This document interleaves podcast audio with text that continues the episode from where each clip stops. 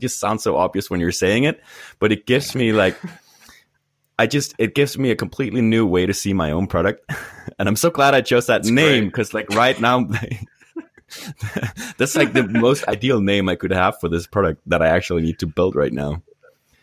It's wonderful. It's like some kind of self actualization. it's like I knew it in the back of my mind that it's important, like this Yeah. word is important, but I didn't fully understand why.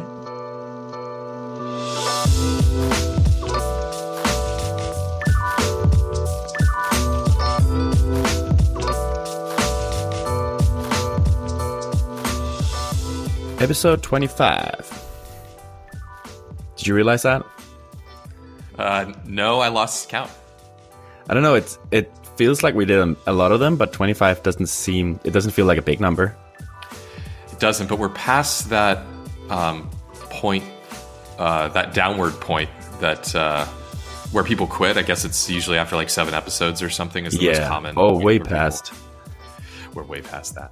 Um. Next, so next episode it's going to be half a year, right? 26 weeks. Oh my gosh! Yeah, So it's Okay, more than it actually- sounds like. that actually is kind of amazing and awesome. Yeah. yeah, yeah. So how are you doing, man? Oh, I'm doing good, man. It's been a week of, uh, you know, one step forward, two steps back, then three steps forward. I don't know what that adds up to, but I lost track. I guess I, I, yeah, I feel, I feel a little bit farther ahead than when I started. Um, I feel actually a lot farther ahead than when I started. So this will be a good updates episode. But the path I took to get here has been not straight. But when is it ever? I mean, let's, let's Uh, I don't think so. No. yeah. How about Well, you? I thought it was supposed to be more straight the second time around, or maybe not. It it is a little bit. I will say this: it, the path maybe isn't straighter, but you you you go faster. Maybe you kind of you shortcut thing, you short circuit things a little bit faster. You're like, ah, this is not going to go. This is not going to go fast. So I'm just gonna I'm just gonna back up. I'm gonna back up the truck. This is a dead end. I can tell. I can tell by the way the road is. The road is narrowing. Beep. It's getting Beep. darker. it's getting darker. Uh, I can tell the owls are making noises. Like this is not the path to go down. I'm going to turn around now. Well, I think my, my update will basically be another proof that it's not a very straight path. okay, cool. Well, that Yeah, sounds like a good uh, one. yeah, let's do your updates first this time for a change. For a Do change, maker ma- and then let's do maker manager. okay, you're telling me to do maker first. Did you make anything this week, Matt? Uh, I did. I did. Um, and I I made things. So I I'm bringing back the Stripe integration, which uh, I had very briefly in Summit um, in April ish. I want to say, and I added it because I thought that I was going to do MRR calculations, um, and you know, with those MRR calculations, basically do what Baremetrics does, ProfitWell does. I didn't have those integrations yet, and I quickly backed up the truck when I realized that uh, Stripe doesn't offer MRR uh, values through its API, which I kind of already knew. But then I also I suddenly gained a deep appreciation for the iceberg that is calculating an MRR calculation correctly based on someone's data. And it sounds really straightforward, but it's not. And I'll spare viewers if you want to challenge me on that. Send me a note. Send Patrick Campbell a note. Uh, can explain to you how how painful it is to get an accurate MRR number out. So that's that's fine. But what it caused me to do is say, I don't want to go down this path. I'm just going to do the integration with the metrics providers instead. Um, and I, but I didn't forget about it. Right, like Stripe is the how many billions? I want to say twenty. It, I know it's it's more than twenty billion dollar valuation at this point. Right, it's the it's just massive and it's incredible what they're doing and uh, you know much respect. Yeah, it's. I mean, Um, everyone uses them.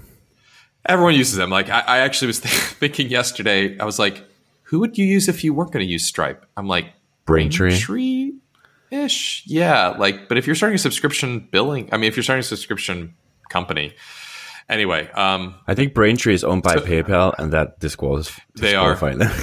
yeah.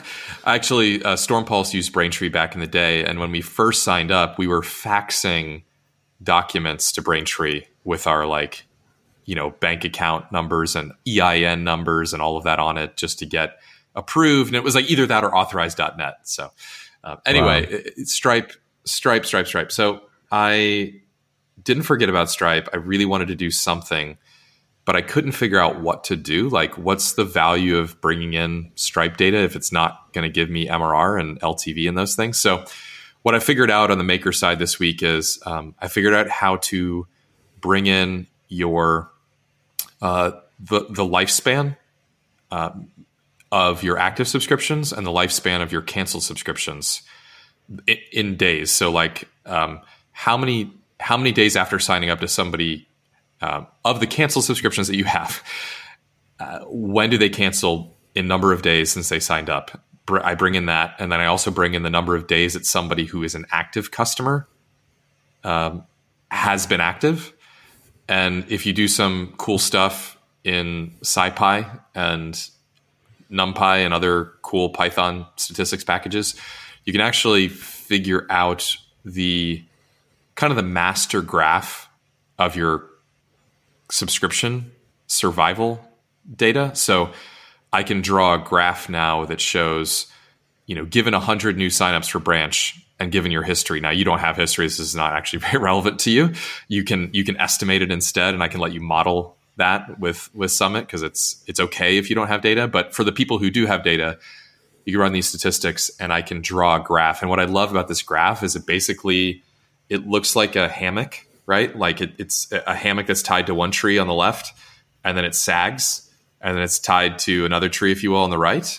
And like the shape of that hammock is basically, the, or that sag is the shape of your of your survival rate of your customer. So it's like if 100 customers sign up in January, then you have, you know, some people goes to 98 and then 89 and then 73 and so forth, and then 55, and then six years later it's like 53. You know, like they they somehow retain like 50 of those 100 customers for the long term. So that's like one graph.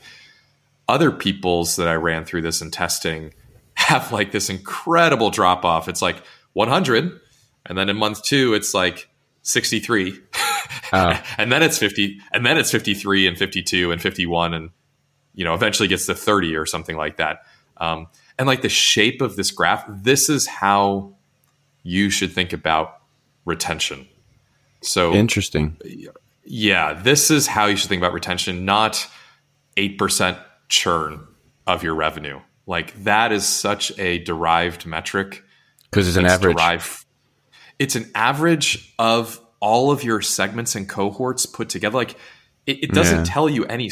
There's no story in that number in, no. at, at, all, right? It's it's there's no story. So what I love about this graph is it is it's a story of your customer life cycle. It's like oh my gosh, we're losing most of our customers in month one, and then the next biggest drop off is like month six.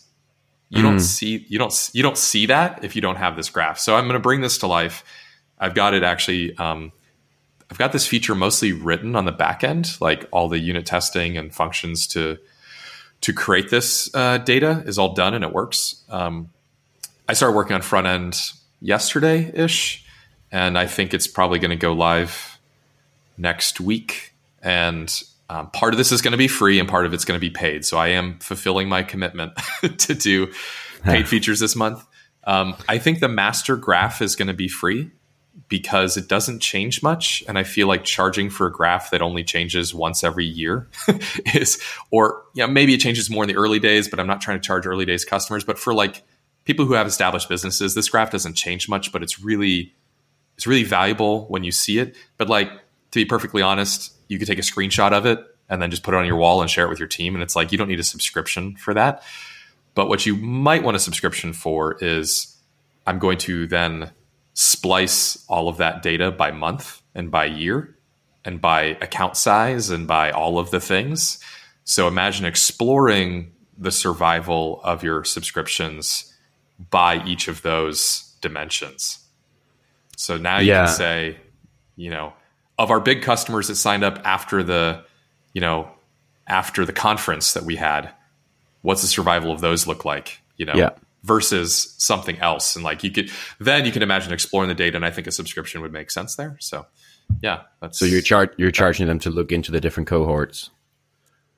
Yeah, and to segment all those cohorts by interesting time frames. And um, you could also see how there could be a paid version of this where I could show you, you know, of other companies that are growing at a similar rate as you, or of other companies who have a similar price point as you. You know, here's what their survival curves look like in some kind of aggregate anonymous way. So maybe you could gain insights on like, is this normal? Could you also find the interesting cohorts for people, like the, the different cohorts that have a different curve? Yeah, that this is a great.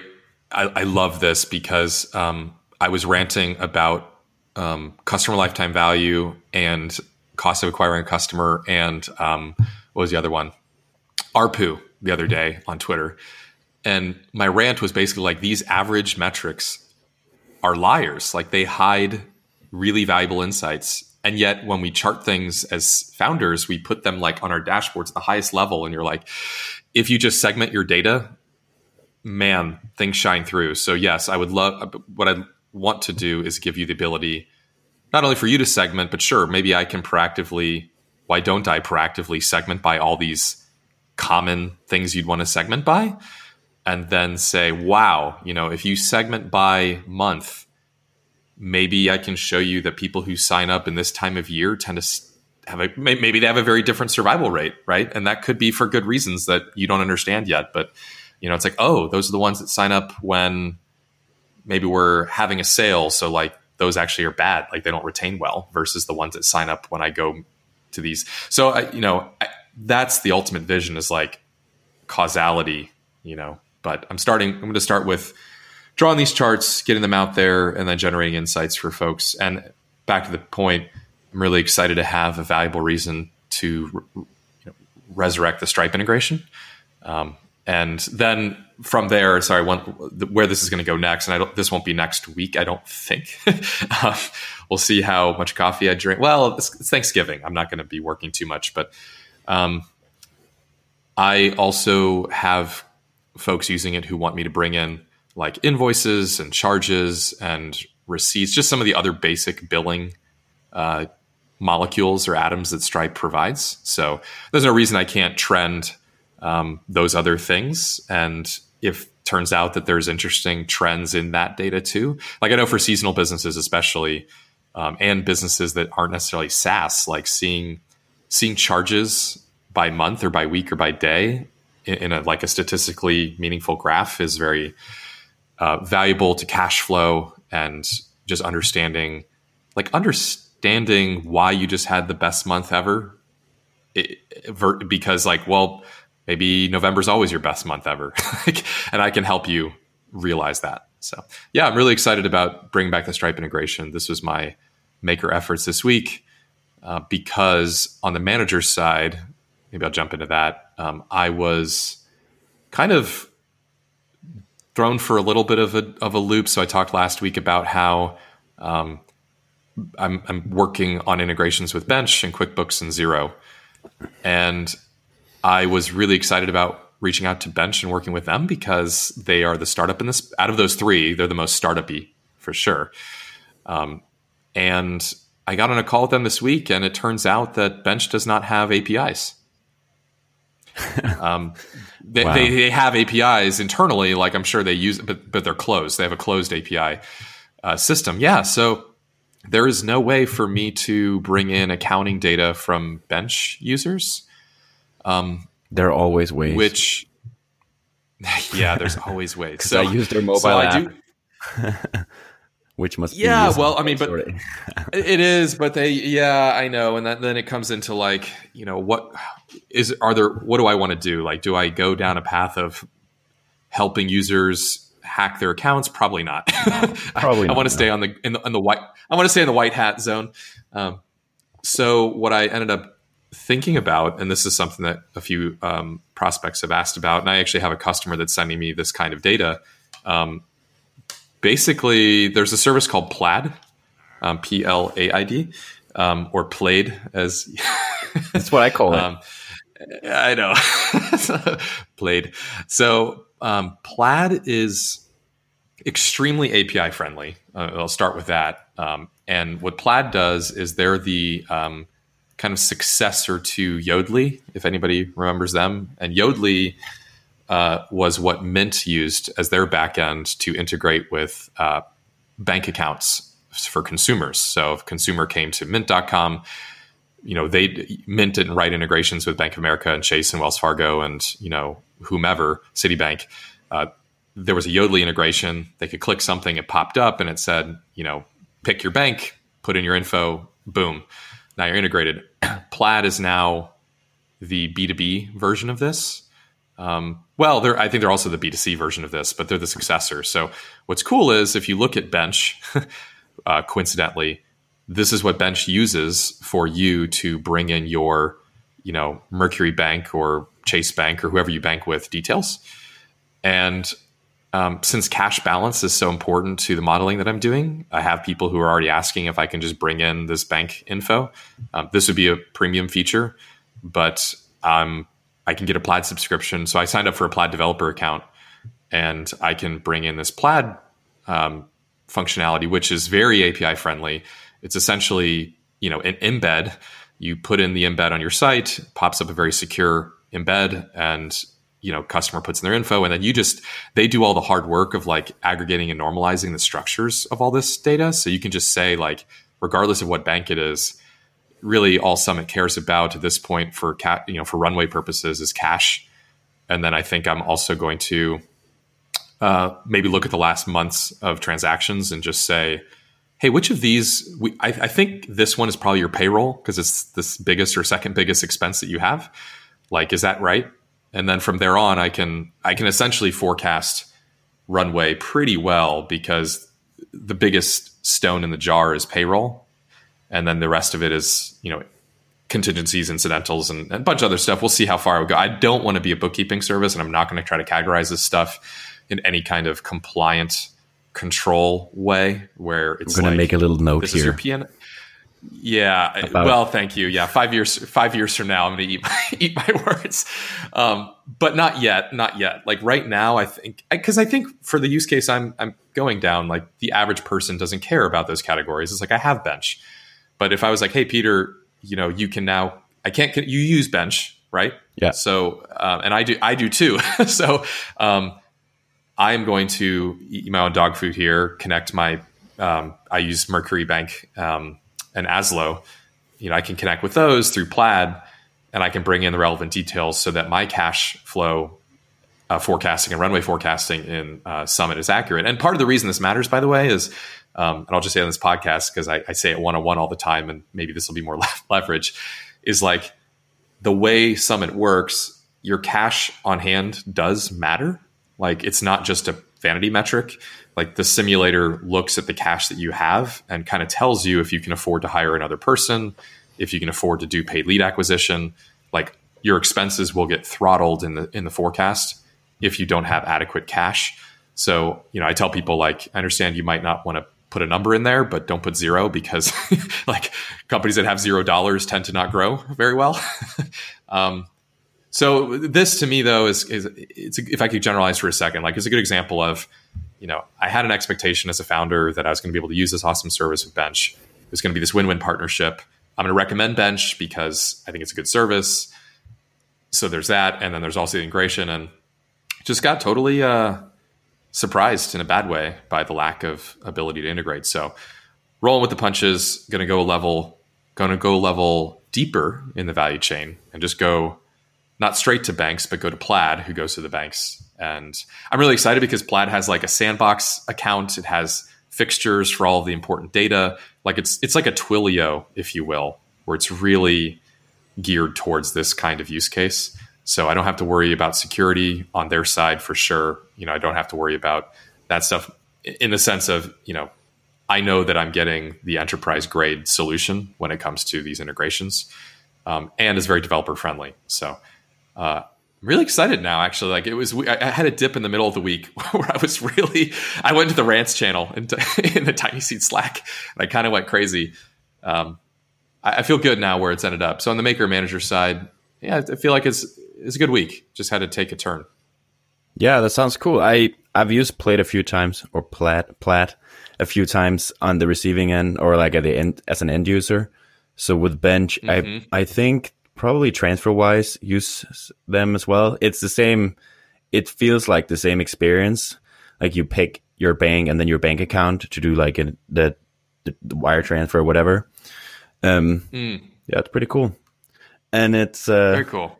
you realizing i mean you've been talking about it for a while but like basically quite late that you're going to do this stripe integration for your financial app It's kind of like similar to my um it's i don't know if i want to categorize as a probably a maker update this week um hmm I had a big realization with Branch. Um, same, same sort of idea with something that seemed co- kind of obvious when you realize it, how much sense it makes.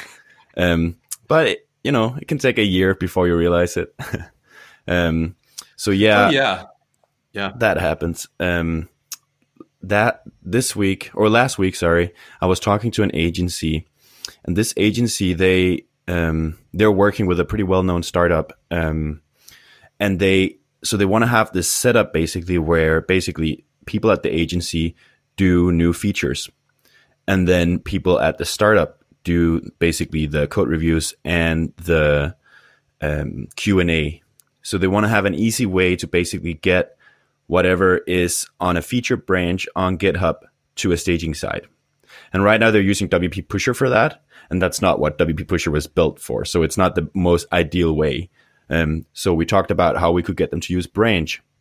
And I've been, for at least a week, I've been kind of like noodling around, like, how, what does this mean? And with the host that they're using, they only get one staging side. So it's, what's the Hmm. most ideal way to basically get whatever they want to test on that one staging site that they all share. Um, Netlify has a feature called deploy previews, which is an amazing feature where every time you you open up a new branch on GitHub, Netlify just spins up a new site for you for that specific branch. And it's very similar to what Branch actually does for uh, the Pantheon integration we have, but these uh, this agency is not using Pantheon. So I want to see if I can find a way to provide and almost as good an experience for people that don't have like unlimited staging sites. And Hmm. I so finally this week I sat down with one of my friends at my co-working space and just like asked him if he wanted to basically help me brainstorm this because it's one of those things where it's like it helps to s- talk about it and like s- say it out loud and then hear what he's saying and trying to explain your thoughts and it was really helpful. But the thing I realized is and this is going to sound extremely obvious, but basically Branch needs to basically f- the main thing in Branch should be your branches in Git. I know. So like essentially like when you go into branch, the first thing you should see is a nice overview of all your branches and branch should be the way where you're like you you manage all your branches and you decide like what to do with them and where to deploy them and like all your different like settings for different branches. And it just sounds so obvious when you're saying it but it gives me like I just it gives me a completely new way to see my own product. And I'm so glad I chose that That's name because like right now that's like the most ideal name I could have for this product that I actually need to build right now. It's Um, wonderful. It's like some kind of self actualization. it's like I knew it in the back of my mind that it's important, like this Yeah. word is important, but I didn't fully understand why. Because right now, the first thing you see is Yeah. your build pipeline, but in fact, the most important thing is you want to see where all your different, like all the different things you're working on, and you want to like kind of like organize that and set up different rules for different branches and different deployment strategies and stuff like that. So now my brain has just been on fire for the past few days thinking about this thing. Um, That's so exciting. yeah, I think That's so exciting. Yeah. hopefully when I get a little further with this, the way it's going to work is basically in branch, you're going to have an easy way to basically send a branch to a staging side, but also on a pull request. So I want to, I want to build something where you get like a, a big button on a pull request that says test on staging. Cause I think that's exactly what a lot of people actually want. It's like someone goes in, have a look at a, at a pull request on GitHub and they're like, yeah, I see a, a, like a code diff, but like what's, how does this actually look on a on a Right. site? So click this button and then it spins up a new build and deploy to the relevant staging site. And I'm really excited about this thing. Uh, that seems extremely obvious when you're saying it out loud. Um, but it took a year, a little bit more than a year before I realized why I decided apparently to call the name or call branch the, the name I did. You were clairvoyant, man. You knew. You knew. You knew. In deep down, you knew. That's great, man. Yeah, that's awesome. It's kind of funny, um, right? Well done. yeah, yeah. So uh, good. That's uh, that's basically the main maker thing this week. Just besides a few bug fixing, bug fixes and tweaks. Um, on the manager cool. side, I've been talking to hosting companies. Um, I have a lot of business development threats going on these days. I think I spoke to six hosting companies this week. Um, so there's a lot of stuff going on. Um, trying to make sure I, I'm on top of well, all of it. How's it going with the new presentation or flow? Really good. I've I've had one meeting with a person so far that that has like that got that presentation before um, the meeting started. Okay. And the first thing he said was, okay. "Thanks for sending that over. It's really helpful." So, and it basically allowed us to continue, you know, where the presentation ended. Um, so it's that's, much more awesome. like efficient and it's just, it's a nice signal to send. Um, so I have yeah. another meeting that's um, on Tuesday and they already got the, the PDF. And it's like with this, this meeting, it's going to be three different people, three different managers in this hosting company and you know it's mm-hmm. only one of them who you know there's one person who saw branch and then talked to me but there's going to be three people in the meeting so it's nice for all of us to have this sort of like come like vocabulary and stuff so yeah that was a really great uh, advice you gave me last Good, week man. and uh, i i love the I'm idea i immediately out. took action yeah so that's, that's cool great um the other cool. thing I'm, i have going on with manager stuff is i'm dealing with the most annoying stripe migration thing and it even involves lawyers and stuff like that. So it's just uh, it's part. So sorry. It's like you know moving a product from run one legal jurisdiction to another one, and that's one part, and then migrating Stripe accounts is another one. But basically, where it at where it's at right now is Stripe is forcing me to have, um, basically sell branch and WP Pusher from the same Stripe account, and it, it sucks. But they have basically what they're telling me is they made a, dis- a business decision that one company can have one Stripe account. So unless I'm going to put WP Pusher in its own company, so basically go through Stripe Atlas one more time, set up a subsidiary of Branch, then okay. they can't give me another Stripe account. So this is basically going to mess up all my metrics. Um, I I hope so. There's not there's not a, yeah interesting. There's not an abstraction between companies and Stripe accounts. Then no, like no, there's. Just, Yeah, I think you can do it if you just set it up on your own, but you can run into trouble later because if you go through their actual terms, they say you that, that that's what they say, and if you ask them about it, they'll tell you no. Um, okay, and I've had several people. People do it, but they're not supposed to. Yeah, I think if yeah. if they actually go through your account, you could be in trouble. And basically, what I'm dealing with mm. right now is I have to do this before a certain date, or they can potentially freeze my account. Um, which wouldn't be too nice. Especially because it's the WP no, Pusher one, no. which is the one that's making money. I know you have revenue flowing. Yeah, yeah, your uh, your yeah. your money source there. Yeah. What I want to say about um, it is, but you're you're feeling like, yeah, I don't know. I've been gonna get done with that. Like you're feeling good about it? I'm, I do not feel good about it, but I feel like I'm gonna. It's gonna. I'm gonna work my way through it. It's been a week already. Um, the thing okay. I want to say is, I'm so glad. I mean, it's frustrating, but I'm so glad it's Stripe I'm dealing with because you know Stripe is a pretty amazing company, and it could have been great point. just like magnitude worse if it was you know PayPal or something like that. Like how would you even? Oh, oh we just close yeah, down the business. yeah, yeah. Oh my but gosh. honestly, yeah, like when you get when you get like when you hard. get the first email and you realize this is going to involve lawyers, this is going to involve like a complicated migration. The, your first instinct, like honestly, I felt sick and I kind of want to share this because yeah. I, I could imagine other people like have the same experience, and mm. it just sucks. Like you just freak out and you're like, oh, I'm not gonna make it through this. Like I've had this conversation with Rob as well, because um, there's been a few times with WP Pusher where I literally thought, oh, that's it. This is not like done. It, it didn't work out. Like something bad happened, and then that's it. But you always, like, you know, you find Yeah. a way out. Yeah. So yeah. Um, So is it what's the timeline on that? well, I have a deadline that's in like one week. So Okay. hopefully, it's not it's not a long time. no. I uh, Okay. I looked, I you know combed through all my subscriptions, and on Monday there's there's no renewals on Monday for WP Pusher. There's the day. Yep, that's my migration day. it has it has surfaced. yep. Uh, So yeah, well, yeah. I'll make my way through it, but I want to share it because it's like yeah.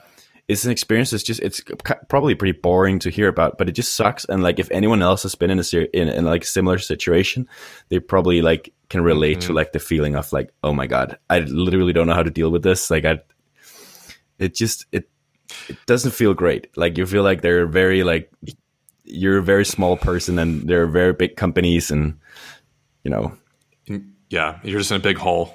Yeah exactly. it's just gonna they're gonna throw dirt on top of you. Yeah, yeah. That's it.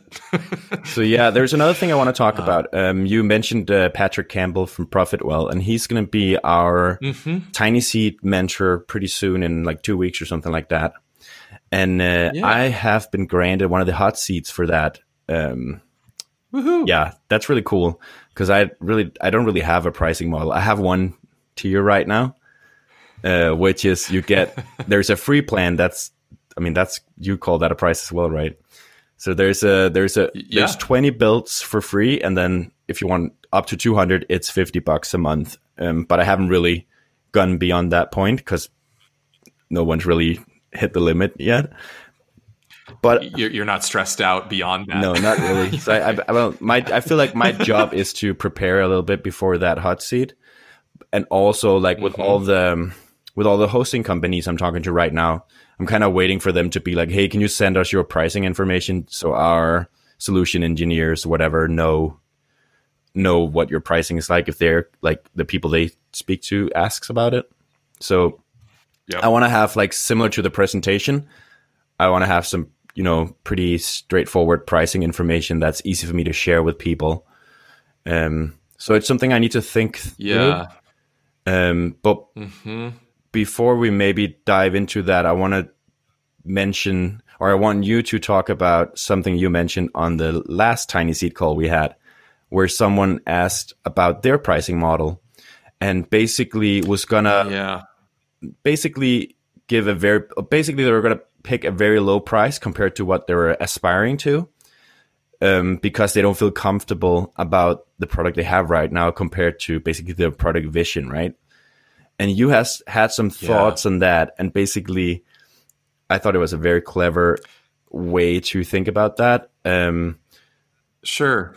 Sure. yeah and you want to share Yeah, that because share that's that. kind of what you did with uh, summit in the beginning right It is. It is. I yeah. So I w- wasn't new, um, which is probably why. Well, as soon as it started being discussed, I was like, oh, I, I know what I would do in this case. You Um, flipped it So yeah, the, the question was like, yeah, I de- definitely because uh, you know you can you can think of it as, hey, I have a new thing.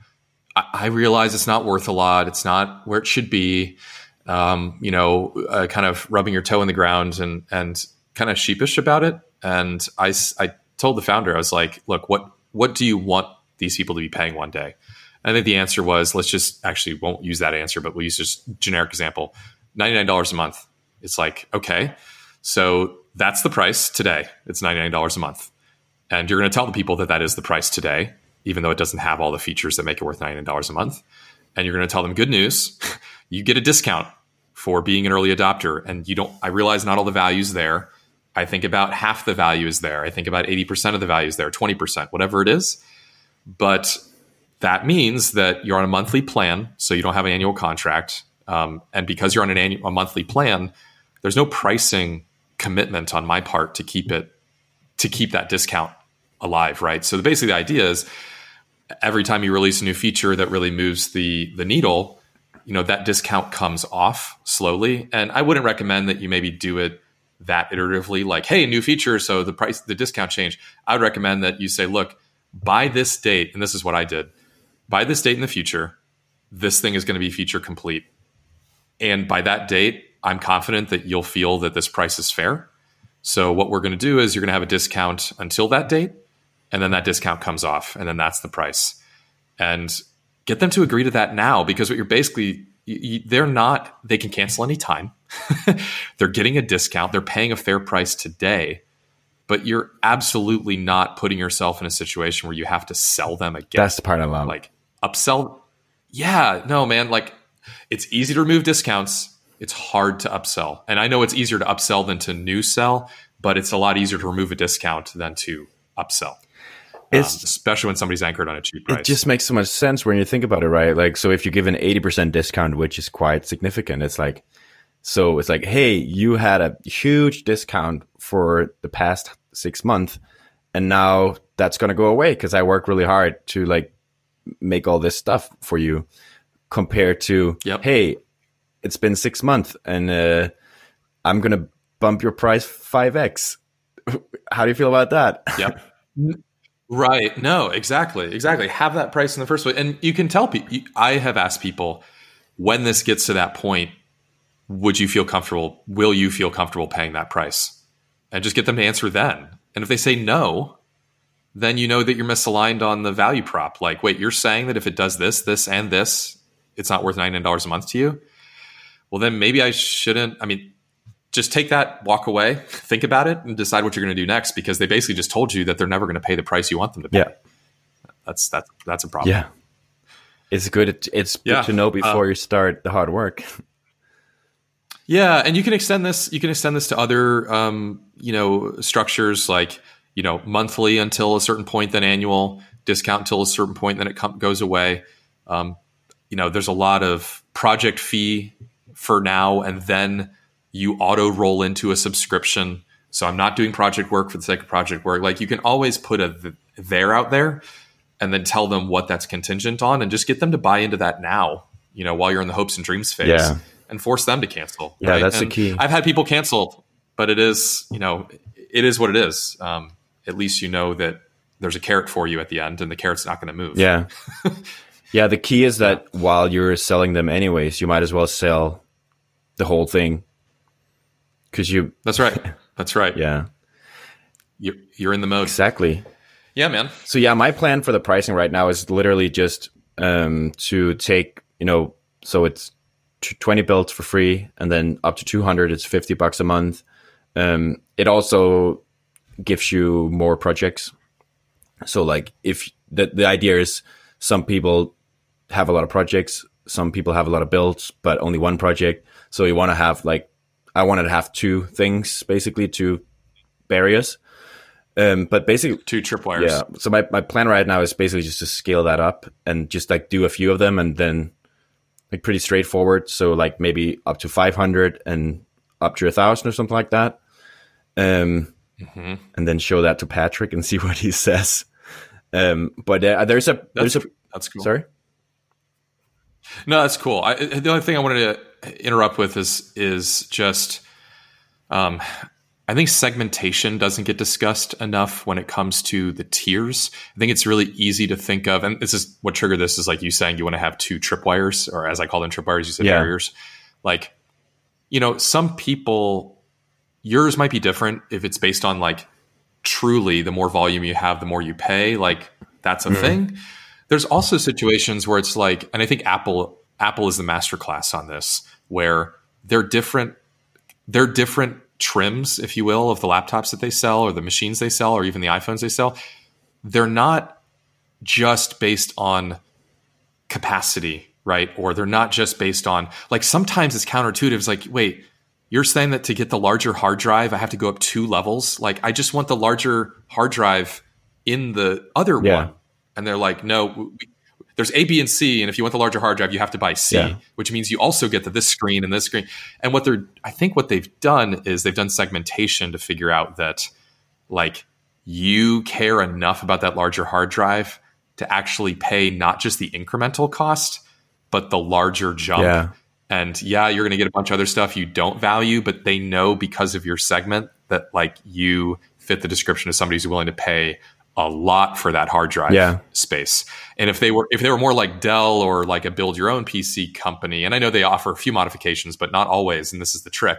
Like You'd be like, oh, you want the new hard drive? Okay, fine. You pay 50 extra dollars for that. I was like, Apple's like, no, you're going to pay $500 for that because you're also going to get the bigger screen. And so I think segmentation is yeah. just the thing to keep in mind is like you're selling to developers, but there's like so many kinds of developers within developers yeah. that you have to just go like, oh, this, this person at a very big agency is going to need this. He's going to be willing to pay so much more for yeah. that extra thing. So would you say that would one way to think about it yeah. would that be to basically have different plans that has like not a like the word that comes up to me is like growth rate. So basically like with the there's like a freelancer plan for example. So with WP Pusher I have a freelancer uh, agency and big agency plan. And so imagine like the freelancer plan, it's a freelancer. They probably only work on one feature at a time so they they don't need like staging sites and multiple like staging sites at one time and stuff like that. So they have, right, you know, they have a, limited set of features, and then they have like a fairly low growth growth rate or like rate that the price goes up when they have more builds. But then there's an agency right. where they have all the advanced features like staging sites and stuff, and then so that like their price grows faster than the the freelancer one. So like when they add you know hundred more builds, maybe it's going to be twice as expensive as when the eh, when the freelancer adds 100 more builds because or something like that because yeah, their, yeah, their builds are more the, expensive because there are more features yeah. attached to the builds. That's right. Exactly. Like the the unit value is higher. And like a good example of this in a, a is slack. So like slack and being freemium makes it really interesting. Like on the free tier you can keep growing uh, but then you can upgrade. And like the initial upgrade you think of it as a per user yeah. thing which is true. But then the each user is more expensive on the different plans. Yeah. So it's like each extra user on one plan is eight bucks each extra user on another plan is 13 and you're like but wait i'm just getting an extra user shouldn't it be plus eight regardless of what tier i'm on it's like no you're getting more value per user therefore per user price is higher um, so you could pay a different price for 25 user slack yeah. uh, account that's actually interesting. Two different 25 user Slack accounts have different prices. That yeah. might be a nice way to segment actually. Cause, uh, it's, you are basically selling two different products when you're selling branch to a freelancer and an agency. And it's kind of hard to, it's, it's hard to find the right price with all the benefits that like, it's, and it's easy to feel like for the freelancer that he's paying too much. And it's easy for me to think that yeah. the agencies is paying too little. Now, I would, you know, this is, it depends how much work you want to do up front and like, do the simple thing first. I'm a believer in that for sure. But like the beautiful thing is when you say, you don't want a freelancer to have to become an agency in order to pay no. you more. Right. And, and you know, the agency can't become a freelancer suddenly. So they're not going to downgrade. So you're safe there. But yeah, but you want growth. You want growth within a segment so somebody's not going to change segments probably. Mm. So you want growth within a segment, even if he stays there forever, like his account is growing. But then you, so, but then you also want different plans for different segments because you know that they just have a higher willingness to pay right out of the gate because they're solving more valuable problems, et cetera. So I, I think at its best, you have both. And I think the I'm gonna call it a mistake, but like sometimes the horizontal layout of these plans is like, well, someone's born and becomes a customer and then they use it more and they become like a silver customer and then they're a gold customer. And it's like, well, but then do they become a platinum customer? You don't have a platinum plan. Like they're they're kind of done growing. That's a problem. And then when people come in, like where do they start? Do they start with the big one, which is that they really it, so I think I think what I want to do as well is like segment based on customers kind of intrinsic qualities, like things that aren't going to change much, and then grow the accounts from within those. And sure, if a freelancer leaves and joins an agency, maybe he does pop up, you know, he pops up elsewhere as an agency customer suddenly, but like that's a different thing. So, yeah, um, segmentation is just the thing I would encourage you to think about within the developer space. And I think you already are. So, yeah, not as much as I am now. so, I'm glad I brought it up.